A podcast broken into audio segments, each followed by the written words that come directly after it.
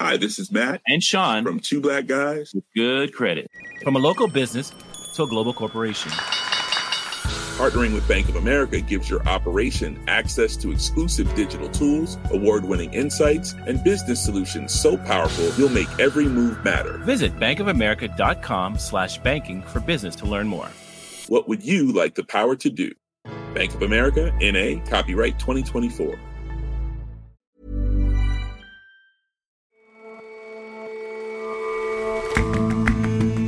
And welcome to The Intelligence from The Economist. I'm Ore Ogunbiyi. And I'm Jason Palmer.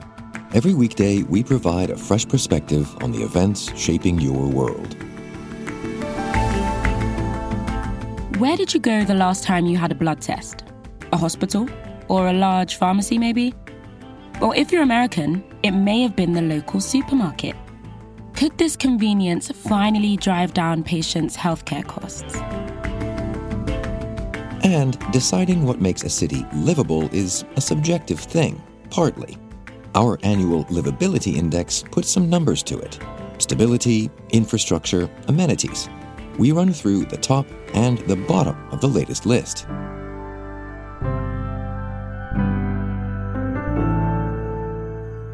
But first,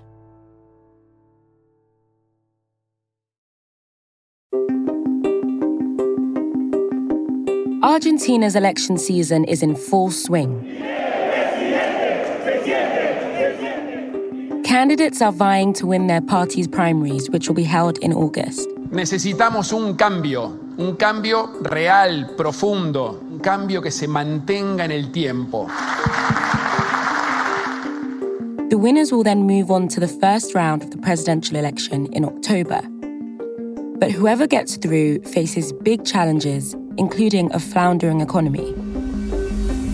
Annual inflation is 114%, the third highest in the world, and two fifths of the people say they can't afford necessities. Shoppers describe skyrocketing prices for everything from cheese to beef. 15%. Caso del queso, eh, pues sería la carne. La carne me pasó en un año de, de 1.000, 1.200 pesos a 2.800 an especially grave problem for the world's biggest steak eaters. And yet, worries about the economy are giving an unexpected boost to some of those presidential hopefuls. Argentina has mostly been run by a populist movement called Peronism since the mid 1940s. Anna Lankes writes about Latin America for The Economist. Right now, a left wing Peronist administration is in power. But since the country's economy is really struggling, that's hurting the Peronists' chances of keeping power. So what we're seeing right now is a surge in popularity for center right and right wing candidates.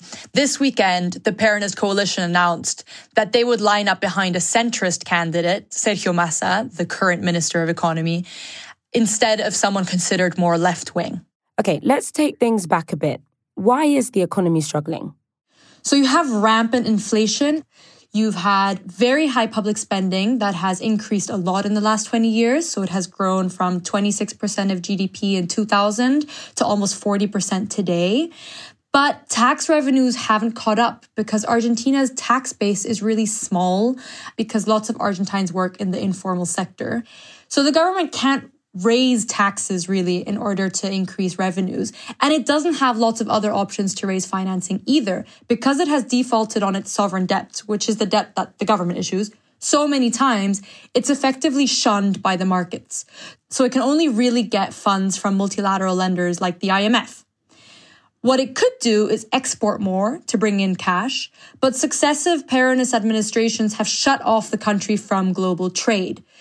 So instead, what many governments have become accustomed to is the central bank printing money to basically finance their policies.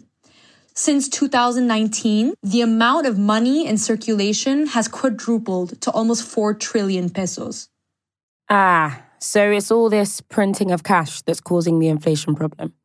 So, yes, the central bank printing money is one of the main reasons that inflation is so high. But there's also other signs of economic distress in Argentina that have been worsening. So because the peso devalues so quickly, Argentines rush out as soon as they get paid to buy dollars, which is the currency they save in. And the government doesn't want that to happen because it doesn't have enough dollars to pay for things like imports. So the government over the past few years has made it harder for Argentines to buy dollars and a huge black market for dollars has emerged. And over the past few months, the price of the dollar on the black market has really gone up. So it's become very expensive for Argentines to buy dollars and be able to save. So the election is coming at a time of real economic turmoil. Who do voters think can best solve the problem? Initially, the traditional center right opposition, known as Juntos por el Cambio, Together for Change, was in the lead. And one of the main candidates is called Horacio Rodriguez Larreta, who's the mayor of Buenos Aires. And he's a technocrat. He went to Harvard Business School. He's kind of similar to Emmanuel Macron, France's president. And he wants to enshrine central bank independence, to reduce the fiscal deficit, to get rid of controls on the dollar. But he says this needs to happen gradually. And he also wants to build consensus, including with moderate Peronists. This emphasis on gradualism has led to him losing some appeal as the economic situation spirals, mainly because the reforms that I've mentioned, last time his party was in charge, they tried some of these reforms, but it ended in crisis in 2018. So now a lot of Argentines want way more radical solutions, which is opening up the door for extreme candidates. Tell me more about these more extreme candidates and these radical solutions. One of them is Patricia Bullrich. She's a former security minister. She comes from the same coalition as Larreta. She wants to basically do the same things, but a lot faster. Then there is a way more radical candidate, and he's a proper right wing populist, and he's called Javier Milei. And what is this proper right wing populist promising? The policy of his that has grabbed the most attention is an idea to replace the Argentine peso with the American dollar as the country's currency. Some economists think this is not feasible because the central bank doesn't have enough reserves of dollars. But young men in particular like his radical style. So he raffles his congressman's salary on social media. He lives with five mastiffs, four of which are named after famous economists. So he's quite a character. And in interviews, he says that other politicians are part of a political caste.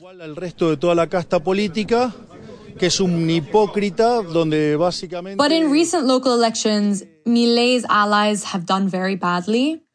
However, at the moment, when polled, around a fifth of voters say they would vote for him. And Patricia Bullrich has said that if she wins, she would make an alliance with his party. And Anna, do you think any of them are up to the task of fixing Argentina's broken economy? Whoever wins is going to have a very hard time doing this. So I spoke earlier about how Argentina doesn't have a lot of options for new revenue. And if the government wants to cut back the fiscal deficit, it'll need to reduce public spending and subsidies.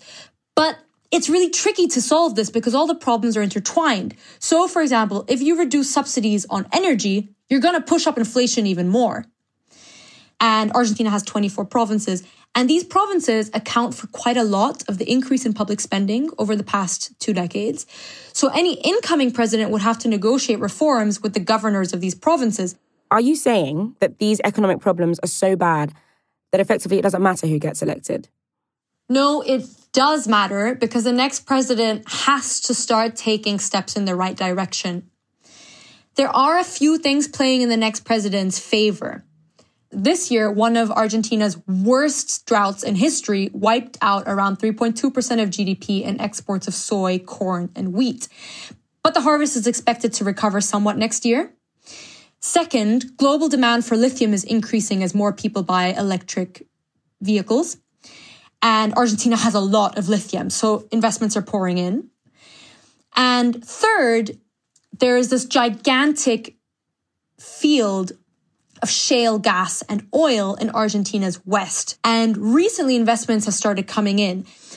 But quick fixes like dollarization, which Milei is offering, are not going to be enough. Winning back the trust of foreign investors and Argentine savers is going to take a lot of time. And given Argentina's volatile politics, that's a tall order. Anna, thank you so much for joining us. Thank you, Ore, for having me.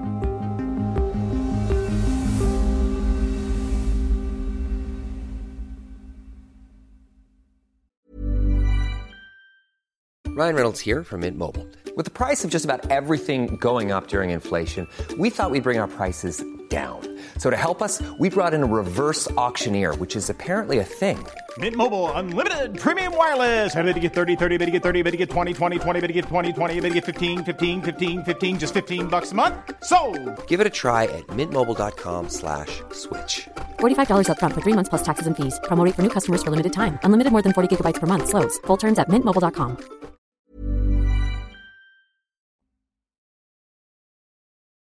So we're walking now through the lobby now into the store. So you saw there's an entrance. A few weeks ago, I visited a Walmart in Northwest Arkansas. John Fasman covers American business and society for The Economist. But I wasn't there to go shopping. Instead, I was visiting one of the retailer's new medical centers. One of the senior VPs at Walmart Health, a primary care doctor named David Carmouche, showed me around. Over the counter set of capabilities, whether it's vitamins or you know. There were exam rooms, doctors in white coats, a lab for blood tests, lab, and we do both point of care testing here, uh, an x ray room, and even a dental area. Most primary care practices in the country aren't co located with dental. There's a huge unmet dental access challenge in rural America and you know, kind of suburban America. Since 2019, Walmart has opened up 32 such medical centers that provide primary care, mostly in rural America. By the end of next year, it plans to more than double that number and expand into two more states. And it isn't the only retailer entering primary care.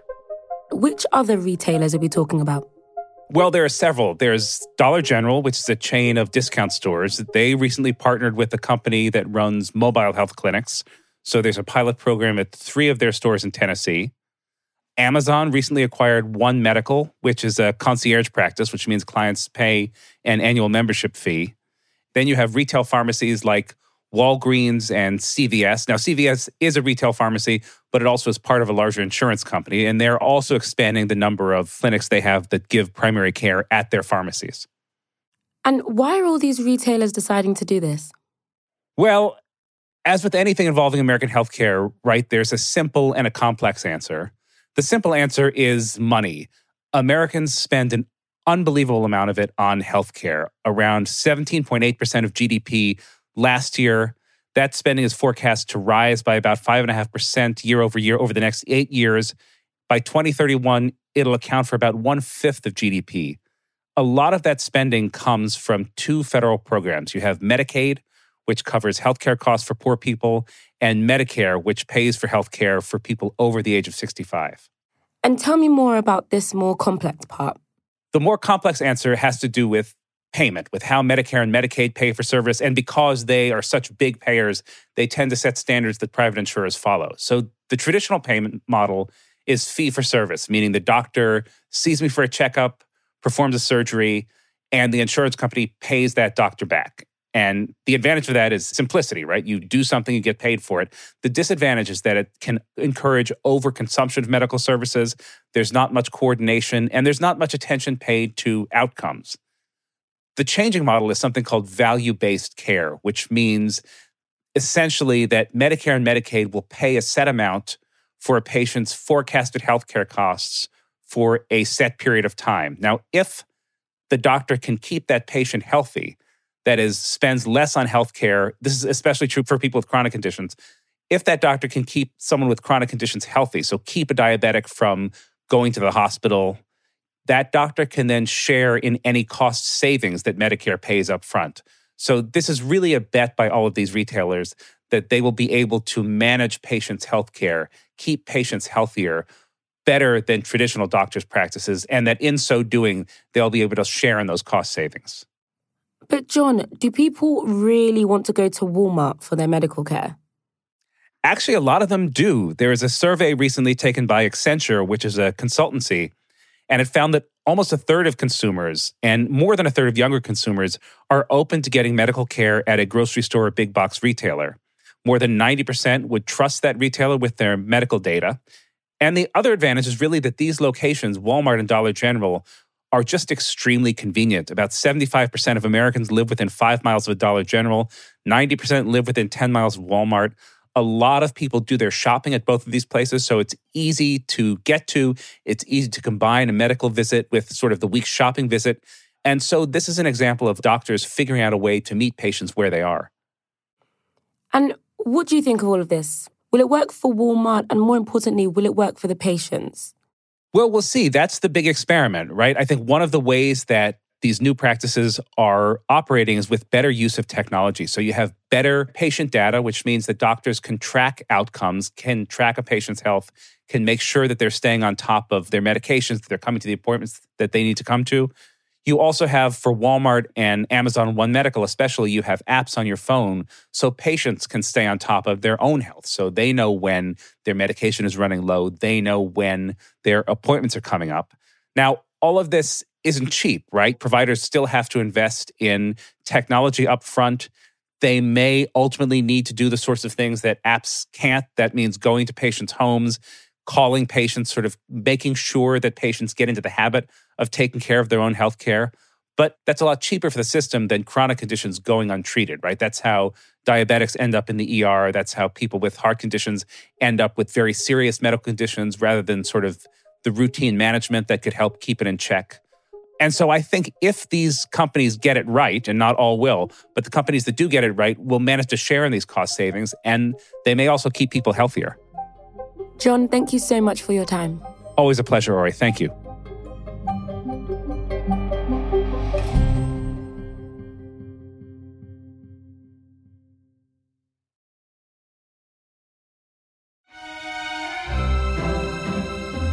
Like just about everybody else, I've been guilty of daydreaming about where I might live if I could just pick up and move wherever I wanted.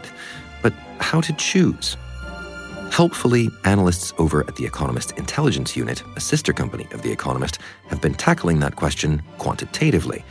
So if you're daydreaming too, you'll get some decision making help from the latest iteration of their annual list of most livable cities. Well, the Livability Index examines 173 cities around the world. This has actually been just increased last year from 140. Matthew Oxenford is Senior Analyst for Europe with the Economist Intelligence Unit. By analyzing it, we quantify the challenges presented to an individual's lifestyle that have taken place over the last 12 months. We divide this into five categories stability, healthcare, culture and environment, education, and infrastructure, and provide scores for each of these, which are combined into an aggregate score. The index takes into account all of the global and regional disruption that may have taken place over the last 12 months, and that most significantly includes impacts from COVID 19, which has been a significant driver of scores as the last of the COVID restrictions have been removed in most countries over the last 12 months. With that, each city is assigned a livability score between 0 and 100 that we can use to track across cities, across regions, and across time. Okay, and so let's look at the, the top of the list for this year. Who won? Well, Vienna is the top scorer in our rankings for 2023. Its livability score is now 98.4 out of 100 compared to an average of 76.2 for all cities across our survey. Vienna has been the top scorer in our index for most of the last several years, with the exception of 2021, when pandemic restrictions caused it to temporarily lose the top spot. Vienna has a very strong combination of stability, good culture, good quality entertainment, reliable infrastructure, and very high quality education and health services. Okay, and who else is in the in the top 10, let's say? The runner up is Copenhagen, which has scored 98, which similarly has very high scores across the five metrics. And then following that, we have Australia moving back into the third and fourth spot with Sydney and Melbourne bouncing up the ratings. Largely that's due to the re- end of COVID restrictions in Australia. The top 10 is then rounded out with three Canadian cities Calgary, Toronto, and Vancouver, two Swiss cities, Zurich and Geneva, and one city from Japan, that's Osaka. Okay, and uh, we're sitting here in London thinking selfishly, where does London fit in? London has actually not done particularly well this year. UK cities in general have done rather poorly. London's fallen 12 places and is now in 46th place with a score of 90.5. Similarly, Manchester is down by 16 places to 44th, and Edinburgh, which entered our ratings last year for the first time in 35th, has now moved down to 58th. This is not unique to the UK. Most European cities have seen their rankings fall, as well as some of the US cities such as San Diego and Los Angeles, which are both in our list of top 10 greatest fallers. However, none of this is really due to any sort of decline in the quality of life in the actual score. It's largely that cities in Asia have increased in their livability over the last year as COVID restrictions have just been removed in the last few months in that region. And looking at the other end of the list, uh, what, which places are on the bottom of the pile? The two worst scorers are Damascus in Syria and Tripoli in Libya, which remain at the bottom of the list. This is largely due to the ongoing regional conflicts in those regions, as along with the accompanying social unrest and terrorism. While Damascus has seen no improvement, though, we have seen a lot of cities at the bottom of the list, including Tripoli, have their scores improve slightly, largely again due to the removal of pandemic restrictions. There's one city that was not included at all in the uh, 2022 list. That's Kiev, which is now returning to the list at a 165th place out of 173. It was not included in the list because of the invasion and instability during the 2022 period in February and March, but now we've included it, uh, and even though it ranks quite lowly, its re-inclusion is a sign of the resilience of what's going on in Ukraine. Right, and coming back to the top of the list, then uh, it sounds as if I should pack a bag, grab my cat, move to Vienna. I wouldn't go so fast. Vienna is on top now, but this list does change, and it might not remain so. We're already beginning the work on the index for 2024. Matthew, thanks very much for your time. Well, thank you.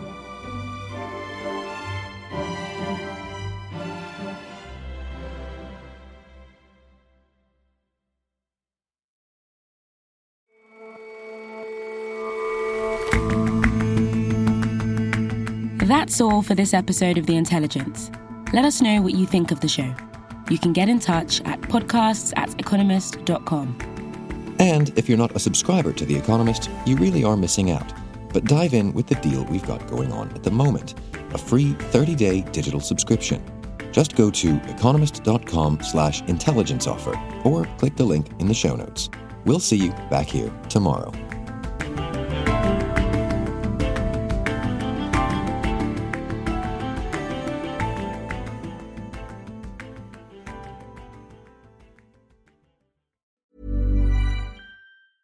Hi, this is Janice Torres from Yo Quiero Dinero. From a local business to a global corporation, partnering with Bank of America gives your operation access to exclusive digital tools, award winning insights, and business solutions so powerful you'll make every move matter. Visit bankofamerica.com slash banking for business to learn more. What would you like the power to do? Bank of America NA, copyright 2024.